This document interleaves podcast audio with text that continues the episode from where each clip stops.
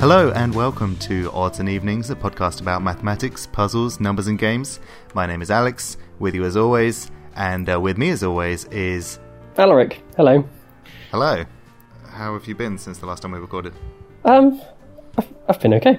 I, Okay. I don't know. I've been teaching kids some maths. On your typical scale of like mathematical bamboozlement, Yep. have you been bamboozled a lot, or have you got your hands pretty much well around everything you've been tackling in your day to day life? Well, I, I'm not sure if we're allowed to mention what time of year it is because this may be released way into the future. But it's a time of year where suddenly a lot of maths websites put out a lot of puzzles, and so my life has been consumed by doing those sort of things. A, a lot of them are designed for student age sort of people, and uh, I feel like I've been um, shepherding them through things rather than doing maths myself. Ah. I, I'm looking forward to getting my hands on some actual maths. I've been doing some Excel modeling at work. So to me, math is just, and this thing is multiplied by this thing, and then that gets divided by two, and then stuff like that. So um, for Yep. me, it's been arithmetic world.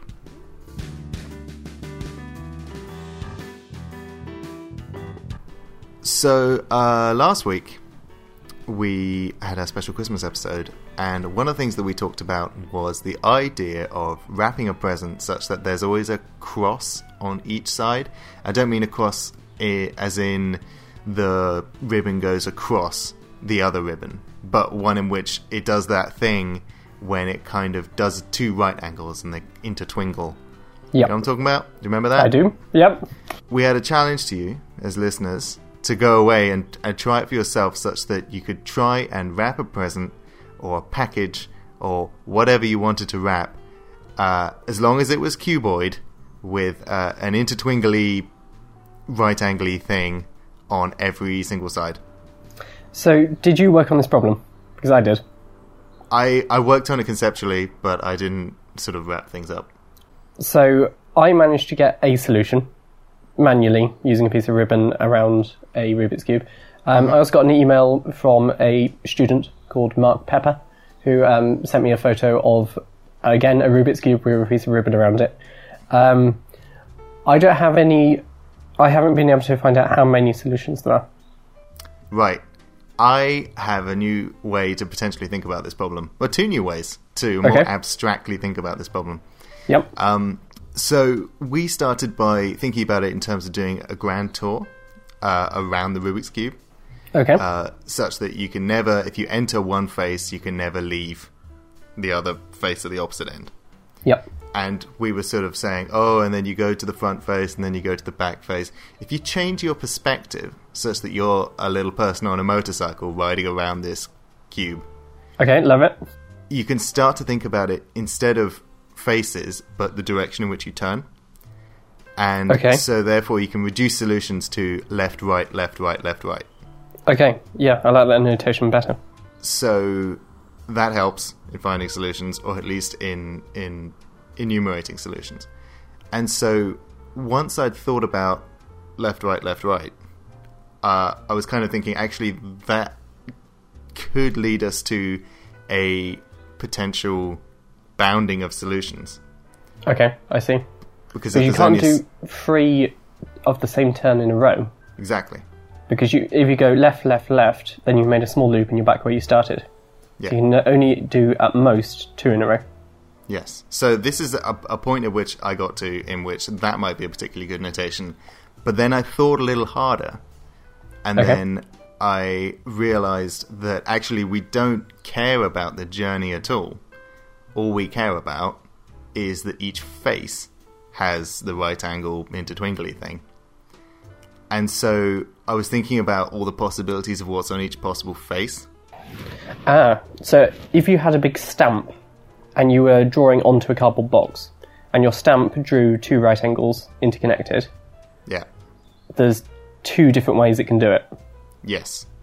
And there's two different ways of doing a crossness, which we Yes. don't want and we exclude. Yep. So therefore, I present to you an upper and lower bound to the number of solutions. Yep. We know that there's one solution that you made. Yep. We know that there's also a mirror version of that solution, Yep. one in which all your lefts are right and so on if you're the motorcycle. Okay, I agree. You can also have two possible different intertwinglies on each side. So therefore, Yes. there's an upper bound to the number of solutions, which we know is not even an upper bound because I can already think of a wrong one. But 2 to the 6. 2 to the 6, which is 64. Yep. So there is 64 or less solutions to this, and more than two. Cool. Yep. But I have no idea. I don't know how we're going to narrow it down. Uh, well, you can think of at least one which doesn't work. So 2 to 63. Yeah, it's Its 63. mirror where- image also doesn't work. So 2 to 62. That's true. Keep going. Yeah, That's, that's all you have to do. Yeah. I have a hunch the answer is two, you know. Yeah. I think you might be right. Again, over to you, listeners.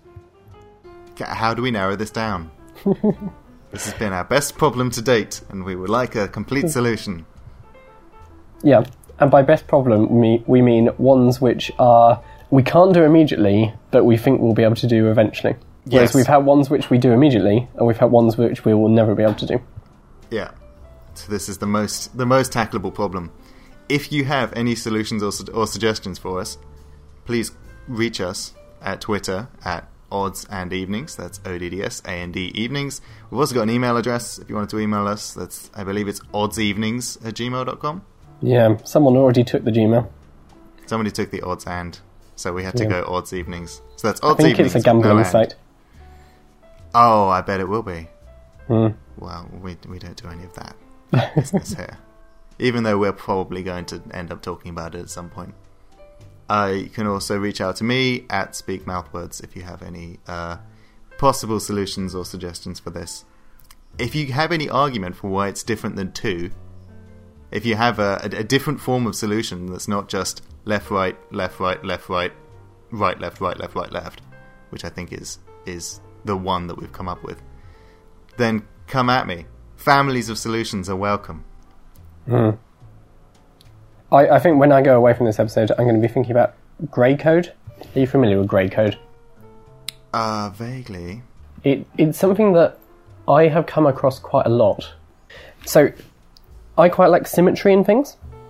Sure. Uh, and so, imagine you tap your left hand on the table. Yeah, Then, to balance yourself out, you, uh, you tap your right hand on the table. sure. But now you've still got a bias because you've done the left first. So, to balance yourself out, you could then go right, left. Yeah, Um, but you've still got a bias because in the sequence left, right, right, left, you still started with the left. So you could balance it out by going right, left, left, right. And then you could keep going. But it will carry on infinitely. Each time you're taking everything that's gone before and flipping it, reversing it. right. Yeah, As someone a bit obsessive, I think these sort of traits are common in mathematicians. Uh, I have to physically stop myself doing this when I fall into this pattern. Years later, I found out that is is a thing that has a name. It's called the Gray code, and it's used in various patterns. It, it comes up a lot when you're doing Towers of Hanoi analysis. that's the ones with the the rings around the sticks. Yeah, but bringing up the page for Gray code on Wikipedia, it's got all sorts of complicated computing things that I don't understand. Um, but it, it's a pattern that is so natural that it comes up all over the place. Yeah, you're reminding me of the paradiddle, which is a which is a drumming uh, rhythm. I am familiar go- with paradiddles It goes Because- da da da da. the Yeah. uh, a new cafe has opened up in Worcester, and in the last week and a half, I've been there three times, and it's called Paradiddles. Paradiddle. Um, and looking at looking it up, uh, I I realised it was a drumming thing. It is a drumming thing. So if if you're drumming, uh, a paradiddle is left, left, right, left. This is your hands beating a thing. Left, left, Yep. right, left, right, right, left, right. So left, left, right, left, and then the the flipped version of that: right, right, left, right. Incidentally, if you're dancing to Gangnam Style, this is also the order in which you lift your legs during the horse riding segment. Okay. So I'm thinking that um, doing your left and right motorcycle thing on the cube may prove fruitful. yes, because you can see pattern in it quite easily. Yep. It's reduced the dimensionality of this problem to to one D, essentially, because you can write the solution down in a line. as Yep. opposed to conceptually thinking about a three-dimensional space with two-dimensional planes stuck on it, which is always a bit harder. Cool. Good. Listener feedback and all that. Say hi to us.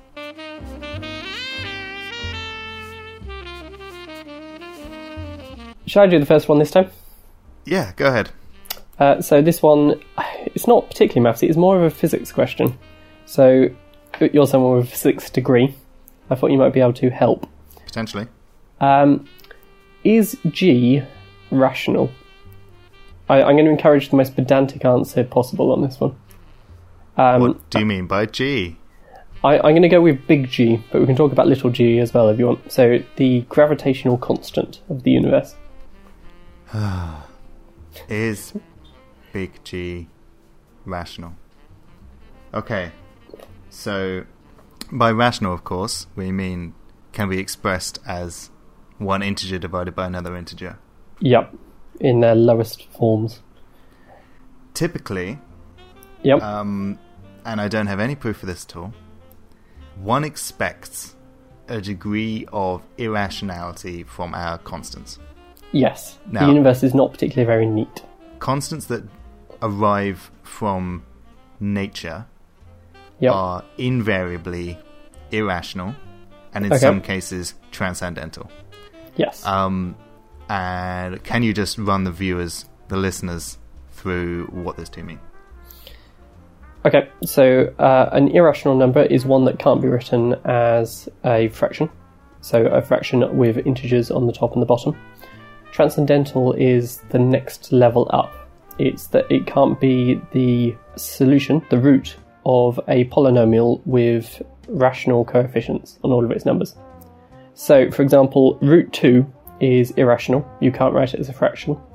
But it isn't transcendental because it is the solution to the equation x squared minus 2 equals 0, or it's one of the two solutions to that. So something like pi or e, they're both transcendental um, because they're not the roots of polynomials with rational coefficients. Usually with transcendental stuff, we don't, it's really hard to prove. We've only got a few numbers that we have proven that for. Right, because it's next to impossible to prove a negative. Yep. Um, if someone says, well, you know, you don't know that there isn't an elephant standing around the backside of that house, Yep. and you're not allowed to go and check, or you can check, and they just say, "Oh, well, the elephant just moved," then um, then then it's basically impossible to, to, to not prove something. So it's really difficult to prove that these things are transcendental because by transcendental we mean not something. Um, so the question is: Is big G rational? Now, there some constants are just they're just rational because humans choose them to be. yes. The one that uh, comes to mind for me is uh, the speed of light, which is Okay. uh, little c, Yep. and that initially was irrational. It was just Yep. a product of the universe, um, and then we we found that it was super super close to a whole number of meters per second. Yep. So, if you uh, shot uh, a photon, which is a, a light particle, out of a torch, in exactly one second, it would travel a certain number of meters that is really, really close to a whole number. So, scientists went, hmm, how's about that? And uh, just decided, let's just redefine the meter so Yep. that it, uh, so that that actually is a whole number. So then we, instead of having the meter defined, I assume by some kind of rod in France, Yep. then uh, it was then defined by the amount of uh, uh, distance traveled by light in one second, or Uh, actually in something like twenty nine millionth of a second. Yeah, and and then seconds themselves are defined by um, period of vibration of what is it, a cesium atom at a particular temperature and things. These things, apart from the kilogram, which is still a physical object in Paris, uh, they're all defined by just constants of the universe. And actually, Um, this this field of the world and this field of study called metrology, uh, which is the study of measuring things, is I find really interesting, and we're making a lot of progress all the time because the greatest leaps in progress are the ones in which we take a a physical constant or a unit of measurement Yeah. and we find a way to describe it as uh, as an aspect of the real world. that doesn't rely on some shape being in a in a French laboratory somewhere. Yep. So the kilogram is defined by this this sphere of uh, some mass somewhere. But if we were to say actually a kilogram is just a bajillion million aluminium atoms, then Yep. we could. We totally could. And then what happens then is it means that our units become super easy, Yep. and also physical constants start relating to each other in uh, much more tidy ways when it comes to our our, our units. So what we need to do is clarify the question here. Uh, the question isn't whether big G is rational just universally. It's whether it's rational in the current international standard units. Because I could define a unit system as uh, big G is one, and everything else comes from that. Yes, and this is something that particle physicists do all the time, although admittedly not with big G. Particle physicists use something called uh, Planck units. I think it's called Planck units. Yeah. And in doing so, constants like h, which is a, a constant that determines how much energy is in each photon, and and a few other things uh, like voltages and things like that, Yep. they all become one. So that in turn means that the maths becomes super easy because you don't have all of these numbers and, and, and letters, these extra ones sort of flying around your equations, and you can just get to the heart of what actually matters. Uh, You're going to have to remind me a bit. Um, I did a bit of quantum in my third year of my degree. So, to the listeners, I did a maths degree, whereas Alex did a physics degree. Um, but towards the end of our degrees, there was a bit of overlap of some of these things. I remember H bar was a thing that I used a lot. Yep. Uh, how's that related to H? Uh, h is uh, h bar multiplied by 2 pi, Okay. or more precisely, h bar is h divided by 2 pi. So the difference there is that when you are a, a high school student and an early undergraduate, when you're thinking about photons, you like to think about their frequency. And Yep. you say that a red is a certain number of hertz, which means that it's on a little graph of its uh, of its electric field. It wiggles up and down a certain amount of time per second, and that would be it in hertz. So if you wanted to find out how much energy that photon has, you would multiply that frequency, the amount that it wiggles up and down per second, by h, and you would get uh, that amount of energy. Now, a little later on, when you start to get a bit more involved in the maths, it's actually much more useful to think about not the frequency, but what's called the angular frequency, which Okay. is if you can imagine the line going up and down, not actually being a line randomly going up and down, but it being the, the height of a dot on the end of a circle that was going round a certain amount of times, Yep. then uh, then it becomes much more sensible to think about this thing called h bar, because the angular frequency is just the uh, the frequency multiplied by two pi. So Okay, um, I can see where yeah. that's going to come So from. Then then then you start to use h bar in that way. Yeah. Okay. Um, so, let's. Shall we try and get a big ha- uh, handle on big G? Yes. Ha- what's our way in here? So let's talk about where big G occurs. Okay. Big G is most familiar to people who have done a little bit of physics in the form F equals minus big G mm over r squared. Minus? Uh, yes, has to be minus because they attract each other. Okay. Um, Yeah. okay. and uh, we think about big G in in that form only, and so big G is the is the number that dictates uh, how strongly planets pull towards each other, or particles pull towards each other, or people pull towards each other, or my favorite, cruise ships in a dock pull towards each other very slightly if they're set Yeah. next to each other. What we'd want to do is you would want to find two large objects Yep. that you know their mass very well, and Yep. you know how far apart they are, and you can see how quickly they move towards each other, or something like that. Or you can measure the force that they're that they're pulling towards each other, say with springs or something, and then you can work out uh, big G. And I'm sure there's much more sophisticated ways to measure it. So the problem being that you've got lots of other forces acting on them. So you want something fairly isolated. So I'm imagining it's done on a like a larger scale, planets around suns or suns around galaxies or that sort of thing. Y- yes, yeah, yeah. I've seen it done in a lab with um, some very sort of dainty strings and tiny sticks and things, and you sort of leave something for a week and see how much closer it is at the end in, inside a completely sealed box and stuff like that. but yeah, it's it's it's much easier to do it on a very very large scale because uh, things get easier to measure. Now, the problem is that our measurement of forces is Yep. sufficiently imprecise that it would be impossible to tell whether G was uh, irrational or not. Okay. Um, there is a complete outside chance uh, that it's rational, yep. but we really, really, really just can't know. And even if even if we measured G and it came out to now, I don't know how the actual size of G. I think it's something in the. Oh, I'm about to stick my foot in my mouth, but I think Uh, it's some, you want me to somewhere in it? the range of 10 to the minus 13. Uh, Um, I, I've got it up. oh yeah, what is it? Uh, 6.674 times 10 to the minus 11. 11. Okay. So even if we were to measure it and it were to go, did you say 6.64? Uh, 6.674.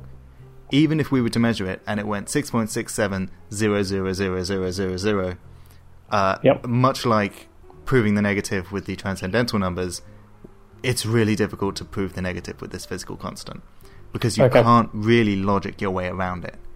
Now, And, and as soon as you've got a plus minus in there, because there's a rational number between any two irrational numbers, and an irrational number between any two rational numbers, then literally any degree of uh, variance is enough to throw it off just Yeah. measuring it.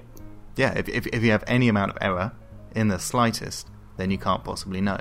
But, as we've done in the past, when things get super, super close to something, it may be possible to tweak a couple of measurements here and there, such that Yep. it is. But I'm not clever enough to know whether that will throw something else completely off. Like, if we then tweak something there, does that then ruin some other nice tidy constant that we have somewhere? So I've, I've been thinking a bit, a bit about Planck length, about um, how it's all a bit discrete when you zoom in far enough. Yeah, kind I, of. I'm, I'm about to use uh, terms which are, are probably beyond my uh, scope as a physicist. So uh, this is why I'm asking you the question. It feels like when we're taking these measurements, as you get closer in, things become discrete. You have Planck lengths, and you have uh, like the smallest mass, and that sort of thing. And it feels like it's an equation where everything within it is discrete. And if we've got a whole lot of discrete things divided by some other discrete things, then that feels like, even if it is horrific, that we would get some actual uh, fraction out. a few caveats. Okay. So, first of all, the Planck length digital physics theory that everything becomes a bit like a computer at the basest base doesn't automatically mean that we're living on a grid or anything Okay. like that. Um, secondly, in our in our Planck units and things like that, uh, which are these the, the units you use to, to measure things at the very very small, we still don't have those infinitely precisely measured. Okay. So uh, that h is uh, is known as Planck's constant, and that is the uh, the constant that is pretty prevalent in, in most of these uh, most of these Planck lengths and Planck energies and Planck frequencies and so on. Yep. We don't have that measured to nearly enough precision to to, to, to determine this kind of thing. But Okay. you're right in the premises that if the world does become very discrete and it's like we're living on a grid at the at the at the complete bottom level, and Yep. say we're in some kind of computer and everything is is defined by some kind of um, Yeah. A frame rate and a pixel size and yeah. Yeah, and, and, and say that well everything's measured by what's called a float, which is a, a particular way of storing numbers that has a smallest possible number. Then Yep. yeah, you're right. When things get super super down to that level, then one can imagine that all of our uh, constants are are do become rational. It's still an open problem as to whether time is discrete, right? I have no idea, and what I don't want to do is start spreading pseudoscience. Okay. Um, but Mats, with all these other problems, can you can you prove it's not? We don't know. because at Yeah. some point, with the thing about reality is once you start getting more and more precise, you don't know when it ends. And intuition and Occam's razor would kind of tell us that eh, it's probably just irrational all the way down. but of course, you don't have any way to really know. Yeah, most numbers are. Yeah, it'd be very I- strange to have something that's exactly this billion digit number divided by this billion digit number. Uh, it's one of those weird things that if you take all the real numbers and you pick one at random, then with probability one, it is an irrational number.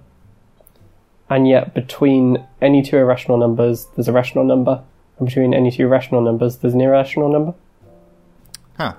But they're different sizes of infinity. Yes. The, Yeah. the number of rational numbers is the same as the number of integers because you can number them. Right. The number Uh, of rational numbers is the same as the number. Yes, yes, this is Yeah. true. Yeah. Um, whereas the size of infinity, the cardinality of it for irrational numbers is is up. It's infinitely bigger than the other infinity. We have to be a bit careful about the language of these things, but we can use words like dense. So if you the irrational numbers are dense within the real numbers, like almost every one of them is irrational. Right.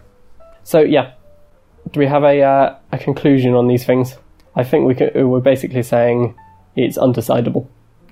G is, for now, irrational because we can't define it as one whole number divided by another whole number. Just because it's got error in it. I, I'm not happy with our conclusion that it's irrational. Can we say it's irrational until proven otherwise? I that seems a very science way of doing things. okay, then we'll say we don't know. Undecidability, yep. Um, just to give us some nice thing that we can cling on to, while I was looking these up, small g, which is uh, the gravity on Earth, related concept. Um, I've got the Wikipedia page up. There's a legal definition. Small Yes. g is 9.80665 meters per second squared exactly. And this is because small g was originally defined as the strength of gravity uh, at the center of Paris. Yeah. Um, and so if you have a exactly precise definition of small g, then that means that you can go on to um, you can go on to pick the exact location in Paris where that's true. but now you kind of have me thinking. Yep. If you had two kilogram masses that were one meter apart from each other, Yep. Oh no, but we're not talking about two kilogram masses. We're talking about the Earth, and we don't know the Earth's mass exactly. So actually, the Earth's mass is defined by small g in this case. Yeah. Yeah. Interesting.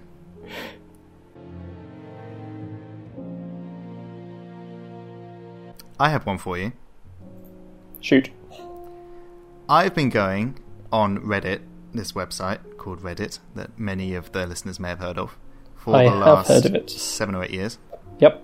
Reddit is a website on which people submit content and then people vote on whether it's good or not. And they vote it up Yep. or they vote it down. And um, and the good stuff floats to the top and then very slowly dies away. And the bad stuff is is at the bottom. So Yep. by doing that, theoretically, you can filter out the bad stuff and you can leave the good stuff.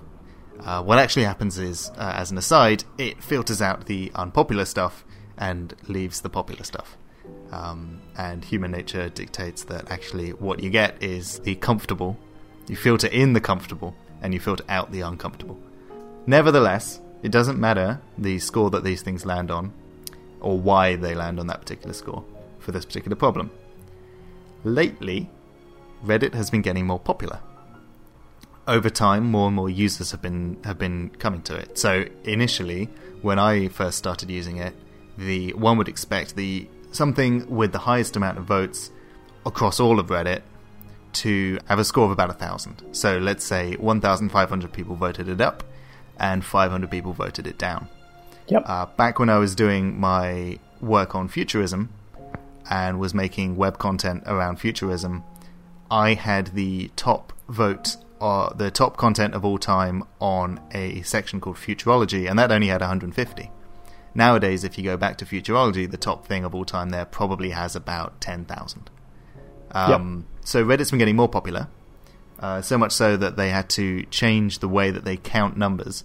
If something had 10,125, it wouldn't show 10125. Uh, nowadays, it shows 10.1k Yep. just to fit the number in.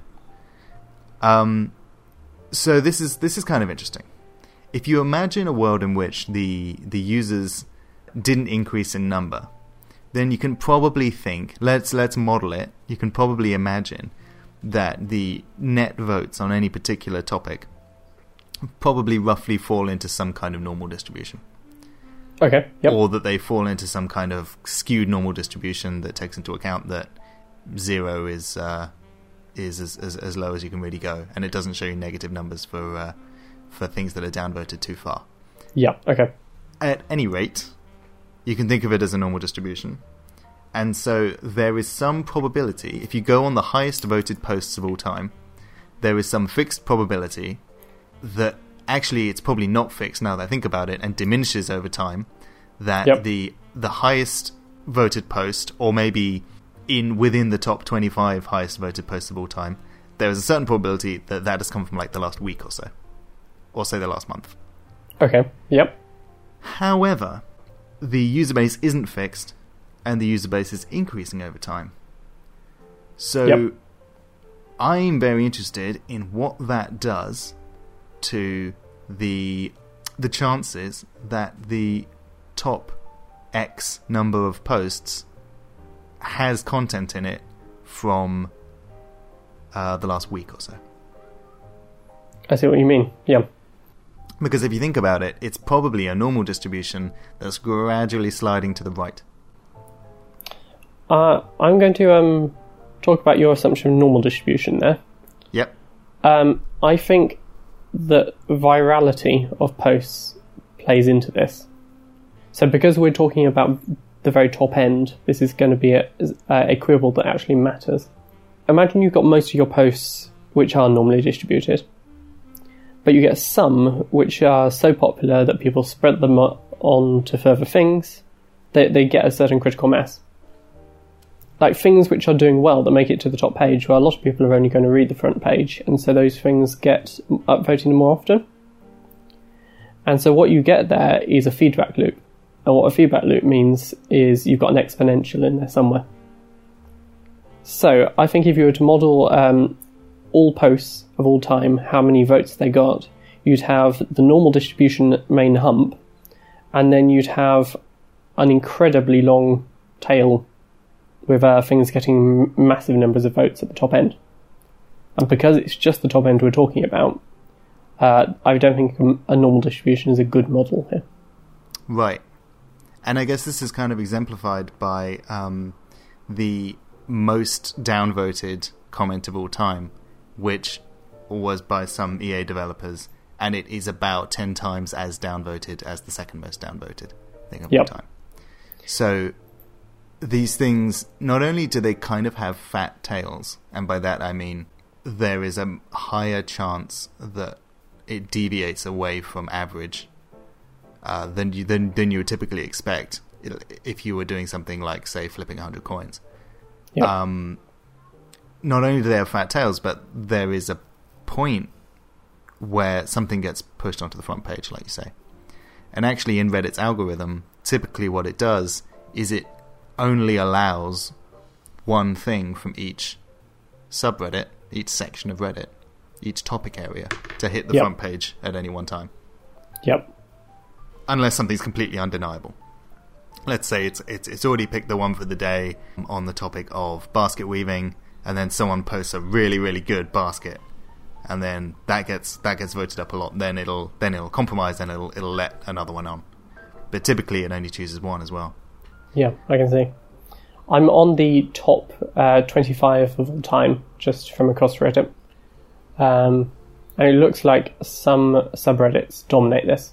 So pics and gaming have a lot of the top ones ever.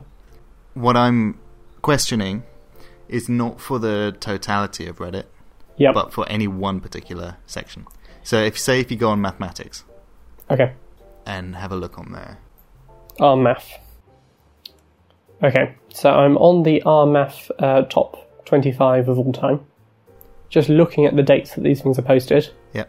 Going down, we've got six months, seven months, two months, five months, one year, two months, two years, three months. This is is supporting your hypothesis. Number 15 is only 17 days ago. Right. Whereas RMAF as a subreddit, I, I'm not sure how I can find out the age of the subreddit itself, but I imagine it's one of the longer existing subreddits on Reddit. So it must be seven or eight years old. It does tell you, yeah, a community for nine years. It was created on Thursday, January the 24th, at 10 pm London time in 2008. Ah, you just dated our podcast. Um, Years into the future, people will be able to work out when we're talking from. Oh, that's true. Oh, wow. Now you know it's created in. Uh, this podcast was created in 2017. um, because it could be in the future that actually Reddit doesn't exist anymore, and so that's totally dated our podcast as well. Yeah. oh, well, uh, gravity will still be a thing. That's true. We've got to cover it for this episode. But yeah, so your your comment that there are more people on Reddit just generally now, I, I think is the main factor at play here. There is some kind of distribution that's shifting to the right, and by doing so, it's making the highest uh, voted posts be the be much more recent than before. And this all kind of sounds like common sense, and there's probably a lot of people going, "Oh God, just get on to the next question already, get on to the next topic." but it's int- it's just interesting to think about because you can imagine these things as if you can imagine a um, uh, a distribution that's sitting on a, a number scale and Yep. that's kind of lighting up uh, every time a, a post is, is posted. And then every time it lights up, it kind of burns that onto a static scale Yep. and it's shifting along. Then, uh, then it's kind of fun to think about the uh, the extent to which its uh, its forward tail pushes on into the future. Yeah, it's almost just a permanently on LED. Yeah, This is one of these things that just as global population goes up and more of the population has access to the internet, because this is one of the currently one of the biggest uh, websites on the internet. Uh, the more people you have, the more publishing happens. I'm not sure that's true of other mediums. So you think something like uh, literature. There are a lot more people in the world, so there should be an exponential number of classic novels coming out. If you think back a couple of hundred years ago, some of the best novels ever, well, just the sheer number of people uh, alive in the world today, we should be having things like uh, Rebecca and Emma being written constantly at this point, surely. And yet we don't. Maybe we just don't hear about them. Or maybe uh, the demand for the content, well, there's only so many people that are going to read classic novels, and so they only publish the top, whatever percentage it is. Whereas on Reddit, everyone can post, and th- there's no uh, check there. There's no editing house. right. But we do have Harry Potter and Kurt Vonnegut and Steinbeck, and there's this concept of a modern classic that comes out of that. So, Um, uh, what's the population in, say, um, 1800 of I the world? know. Things stayed pretty close to a billion for a while, didn't they? And then Yeah. they suddenly flew away. Yeah. I, I'm going to guess about half a billion.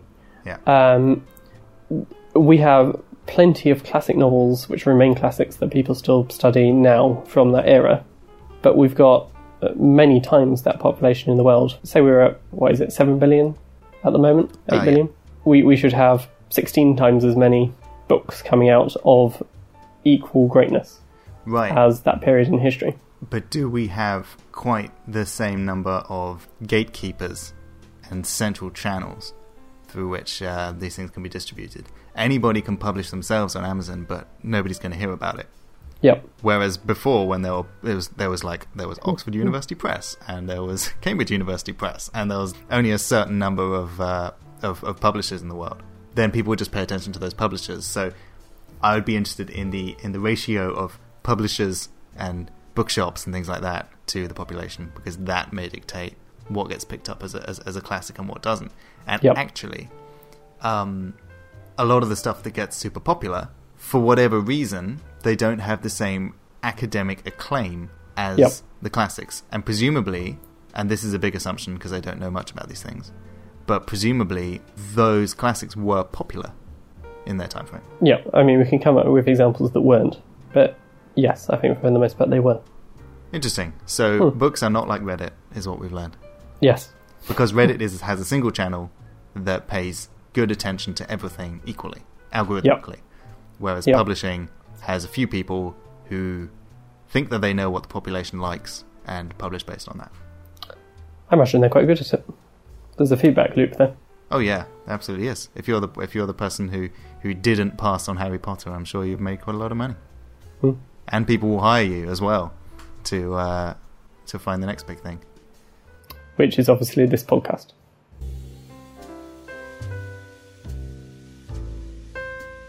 Alex, are you familiar with Conway's Game of Life? I am familiar with Conway's Game of Life. Do you want to give a brief description of Conway's Game of Life to our, our listeners? Yes, and correct me where I get it wrong. Okay. So, Conway's Game of Life is what is called a cellular automata. By this, what we mean is there is a grid of squares that are filled or not filled. And in some cellular automata, they're filled by different colors, but in Conway's Game of Life, things are either on or off.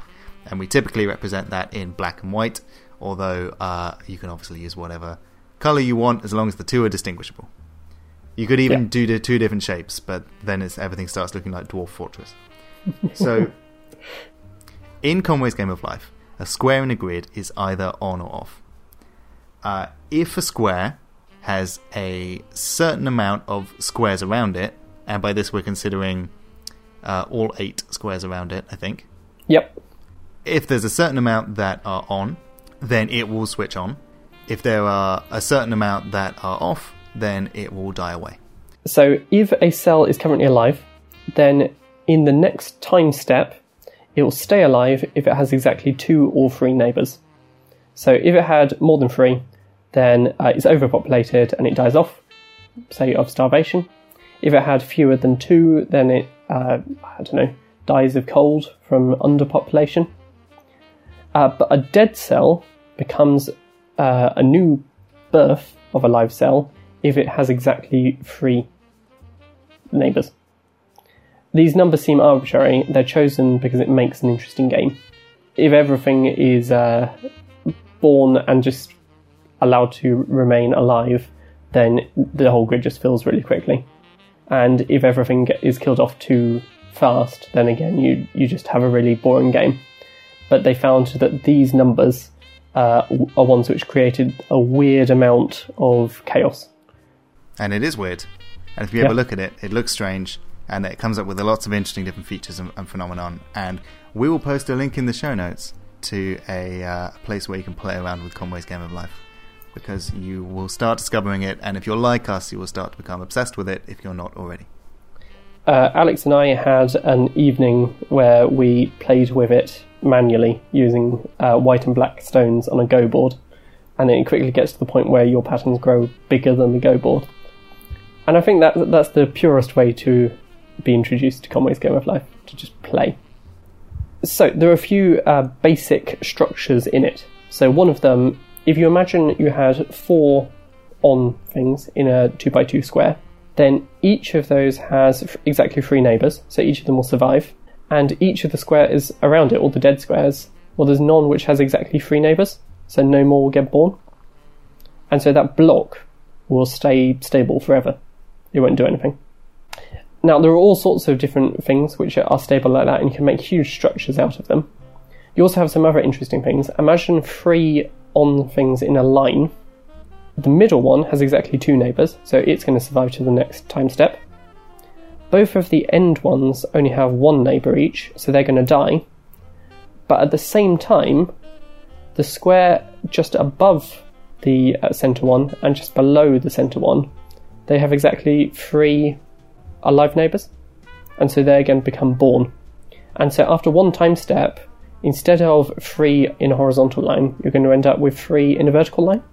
Yeah, and it presumably will flip straight back again. Yeah. So next time step, you get back to where you were before. We call it a blinker, uh, and it, it's an oscillator period too. And again, there's lots of oscillators. Some of them quite complicated, but they have all sorts of different time periods. Now, all of this is just uh, introduction to Conway's Game of Life stuff. What I wanted to think about is imagine you have a grid of these on and off squares. Let's uh, let's imagine you put you were doing it in something like Minecraft, and you uh, you put a block wherever there was a live square, and there wasn't a block wherever there was a dead square. So you've got a big 2D plane of these um, alive or dead cubes. Sure. After one time step of iterating Conway's Game of Life, what we could do is we could represent uh, the new alive and dead squares um, as the next plane up, and then we could keep doing that. So each slice, each plane, horizontal plane, is one slice of time. So you could see Conway's Game of Life emerging, but in 3D. Yeah. So it's a bit like you, the the dimensions of this, the uh, the grid. You've got your x direction, your y direction, and then the time direction going up. Yes. Uh, what we could think of is what these objects look like in this kind of 3D, and this 3D is two spatial dimensions and a time dimension. Yeah. Yep. In the same way that we could imagine you as, I mean, you, you are a 3D object, uh, but you're also traveling through time. So you could think of yourself as this long uh, centipede-like creature. Uh, if you took all the different time snaps of you going through history, yeah. And I'd Um, be I'd be sort of curled up in my house quite a lot, yeah, and and going to and fro from work quite a lot. yeah, it- like a, a thread, um, sewing yourself around London. Yeah. Um, and other people are these similar kind of 3D lines. I, it, that centipede analogy you mentioned, Kurt Vonnegut earlier, uh, is straight from uh, Slaughterhouse Five. Hmm. Yeah, nice linking here. Um, what we could do is it, because it's much easier to get our grip on is imagine what these uh, 3D structures look like in Conway's Game of Life in a typical game. Imagine a block going uh, through time. So a block being four uh, on squ- cubes in a square. What shape is that going to make? It's gonna be a big old long line. Yeah, you got this kind of square prism going up into the sky forever. Yeah. And all of the stable states are just whatever the stable state was as a prism going up.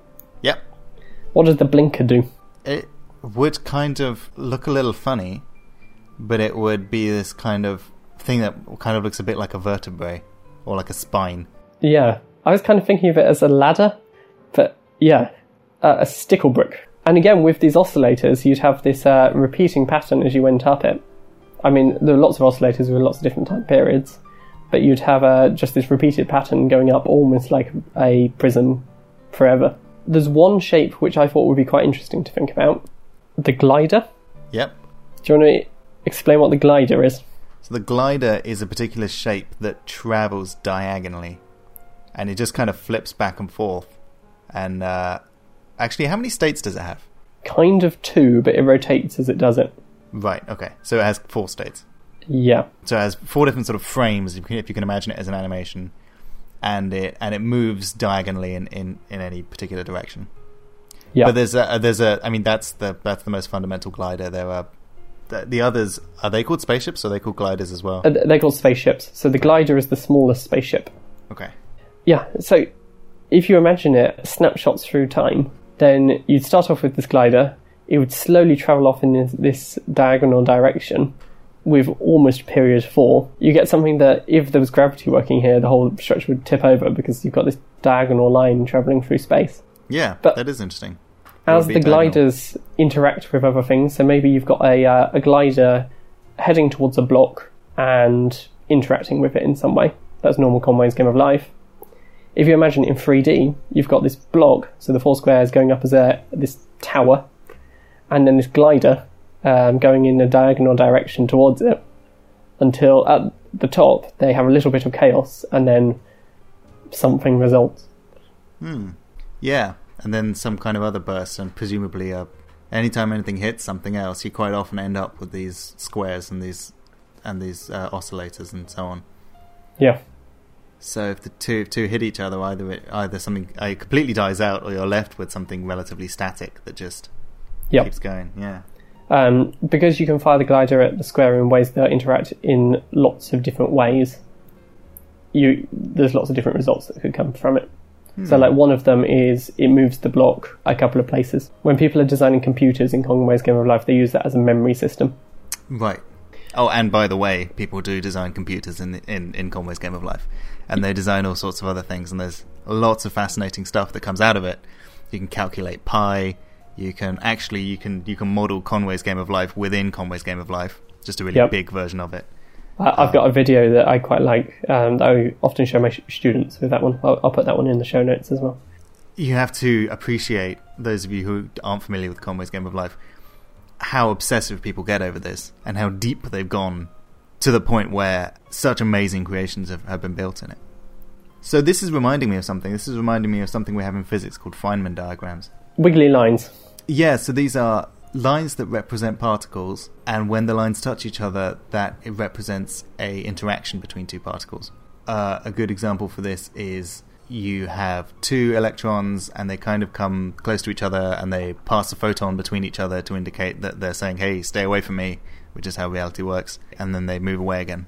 So you can kind of represent that as this H kind of bendy H shape Yep. where the two straight lines come close to each other, then there's a wiggly line between them, and then they move away again. If this were sort of Minecraft or some other situation in which you could look at these things from the side, they would kind of look. It would kind of look a bit like a Feynman diagram because you'd have these two lines that would come together, they would interact in some way, and then something would result. Yes. This is how we think about particle physics. Interesting. Thank you for that one.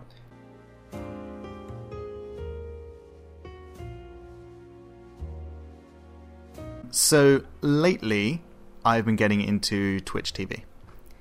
Um, and Okay. Twitch TV is a website on which people generally watch uh, people streaming.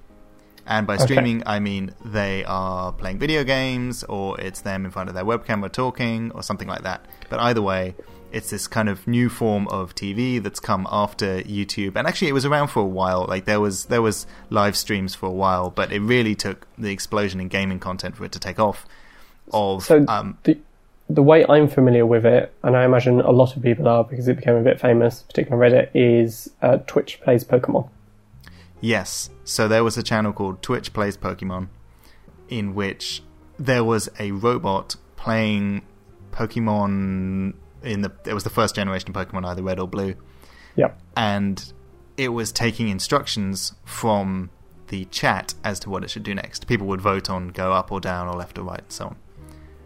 On these streams, you will see the number of people online now, or the number of people watching right now. And this is something I've actually I've been thinking about this problem for a very long period of time, closing in on a decade now. What do you need to know in addition to the online now figure Yep. to determine the number of unique users in the past particular period of time? Mm. So you have the number of people that are online, Yep. and some people are going to turn up, and some people are going to leave at any one time. It's like one of these. It's like one of these bus problems where three people get on the bus, and four people get off, and then five people get on, and two people get off. You know, things like that. That's going on constantly. So we could put make some bounds straight away. So the uh, lower bound of the unique visitors is just whatever the highest online null figure was, Yeah, because it could be that everyone that that was literally everyone, and everyone else dipped in or out at some point, but they were all counted at that maximum time. assuming that nobody was watching on two devices at the same time. But even that yeah. would be Yeah, let's count negligible. Let's two. let's forget about that. Yeah. upper bound is it literally oh okay so every time it changed every time it changed upwards you could add that on you could say every time it was a new person it wasn't someone rejoining That would be the upper bound, yeah. Um, let us assume, for the purposes of the problem, that the viewing now number changes instantaneously and that it doesn't batch them together. so uh, that, that will give you perfect information on both the upper and lower bound Right. more than that you need some way of differentiating between the different people coming in Yeah. so say ip address but as soon as you have everyone's ip address that's unique anyway Right. Yeah, yeah. Kind of. yeah Um, So I guess if you count the number of ins, Yeah. then all you would need to know is the probability that that person that's coming in is a returning viewer. yeah. Because I mean, you don't. Let's let us assume that you can't check each one of those IP address going in and out. So you could build up an estimate if you um, did have some sort of platform where you could measure IP addresses. Yes. So if you had um, any Twitch that you were watching, you could build up a number, which was the ratio of unique to upper bound, and you could assume that that was constant across all Twitch videos. So you can Yeah. measure it on one of the smaller ones. But I think you are going to have to measure this thing by IP address at some point, because otherwise there's just not enough information. Yeah, you need to get some some raw data, or you could survey people. How many people would you need to survey in order to get a good estimate of the probability, and therefore a good estimate of the total number of uniques? on my website, um, alarichstephen.com, in the back end, because I do it through Squarespace, they have a whole lot of stats stuff built into the back. Sure. Yeah. And so I get raw uh, page count thing. I also get an estimated unique visitors, but it, it literally uses the word estimated. Uh huh. So I imagine somewhere in Squarespace Central, they can do a similar calculation. How often do people usually return on these sort of things? But that my website does look at IP addresses. And so the reason it has an estimate is because some people have what's called a dynamic IP address, and it changes, or they might look at your website from both work and home, for example. Yep. and so that'll register as a different IP address. So what it's taking is an estimate of the the different IP addresses and what the likelihood of that being the same as another IP address is. Yep. Yeah. So it's literally just go out. The solution is just go out and gather the data. Yeah, I, Um, I, I think it has to be. Um, Yeah. But this estimate thing, I, I think would be fine. So it, if you've got the larger the number of people, the more homogeneous it's going to be. A, a chemistry analogy here: modelling what five atoms of hydrogen are doing is hard. Estimating what all of the atoms of hydrogen are going to do within one sealed beaker is easy because, on average, they do what you expect them to. This is the uh, principle behind the Foundation series of novels by um, Isaac Asimov. Isaac Asimov. Yeah, that's exactly where I was building to. Yeah. Um, is, uh, Foundation is my favourite book. The idea in that is that humans are unpredictable, but if you have lots of humans, then generally as a society or as a planet or as a solar system, say, then they're going to, on average, do pretty much the same thing. And it's a, a series of novels set either 20,000 years or 50,000 years into the future. He was really inconsistent because he wrote them over four and a half decades. So he kept retconning stuff. That the population of the entire human race is massive. And so, on average, this field called psychohistory is developed, which uh, manages to make very accurate pre- predictions about what's going to happen in the future, on average, for humans. Twitch is less big than that, but I imagine it's fairly homogenous. Yeah, if you if you have a channel that has about ten thousand viewers or so at any one time, so this happens in large tournaments of video games or card games or something like that, or or indeed Twitch plays Pokemon, then you could yeah, there's this level of homo- um, homogeneity going on there, but for smaller channels, it's much harder. And as always, statistics gets really difficult with a small number of things because you don't hit these statistical limits. Um, and things vary quite a lot. So if you can imagine a channel that's um, one person and they have about four dedicated fans, or Yep. at that level they're probably friends. They probably just chat and they just come on online and they'll leave and come back and leave and come back loads of times because it's just like just dipping in and out. As opposed to something larger where you can probably just leave it on in the background. So there's Yep. there's some kind of cultural respect thing going on there where with a friend it feels like you can uh, you you if you're not paying attention then you have to leave in order to indicate you're not there. But with a big tournament or something you can just leave it on.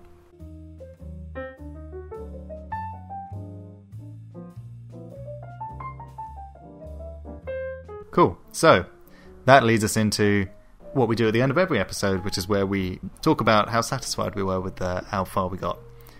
So, what was the first problem we did today? Uh, so the first thing we talked about was gravity, whether big G was rational. How do you feel we did on a I feel 10. quite satisfied. I know that you don't.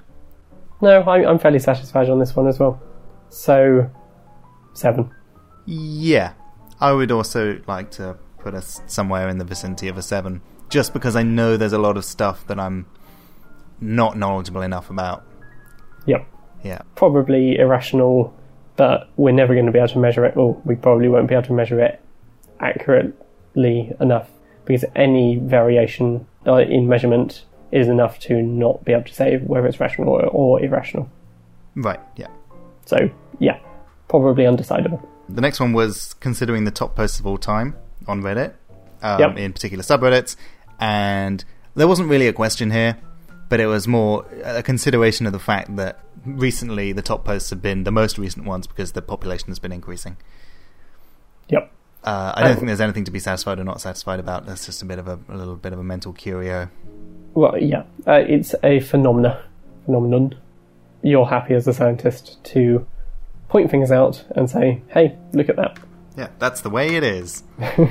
So, five.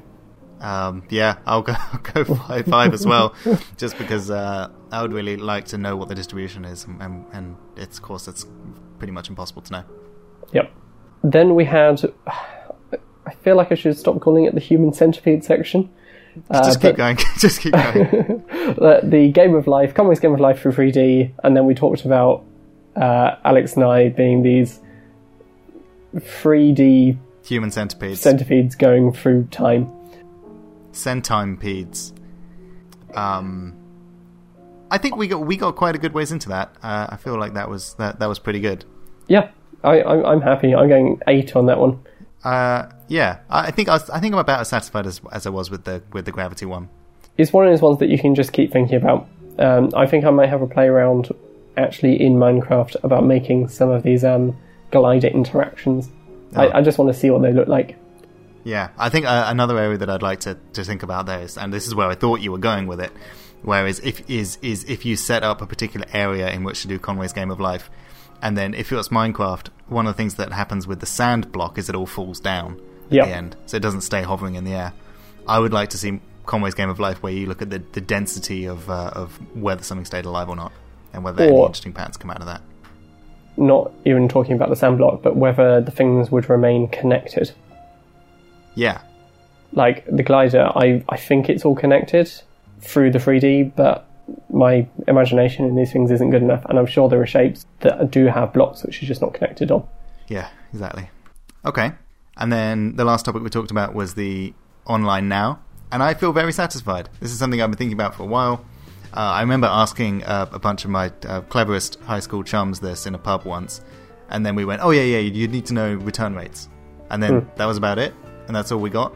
But I like the idea of thinking about the upper bounds, lower bounds. And very specifically, I like the idea of thinking about all that all you need to know is everybody who's come in. So you need to know the number of times it's ticked upwards and I just apply a probability to that, and you're you're golden. You've sorted. Okay, yeah, I, I'm happy as well. Uh, I'm gonna straight ten that one. That one's uh, fully satisfied with that answer. Seven. You're sevening it. Yeah. What's wrong? I mean, it's when you have something which is undeniably proven for all cases, and you've uh, done all of the sub bits, and you've got exactly what the distribution is and things. That's a ten. Okay, Um, so pure maths problems only in the future. If we want Yep. tens, yeah. Gotcha. Um, I I am determined to make these numbers over uh, the time of the show be uniformly distributed. But I haven't been writing them down along the way, and that seems like cheating. So I'm I'm partially marking myself as a human when we get say hundred episodes in, hopefully, how close to uniformly distributed these are. well, you better start getting some harder problems because uh, this was a pretty good week. Good. Well, Cool. thank you for joining us this evening. I, as ever, have been Alex Merrill. You can find me on Twitter at, at SpeakMouthWords. With me, as always, was Alaric Stephen, and you can find him at alaricstephen.com. That's true. Dot It's com. Stephen spelt step hen. Step Hen. And you can find the Twitter account to this particular podcast itself over at um, twitter.com forward slash odds and evenings. And uh, we will see you next time. Thank you very much. Good night. Bye bye.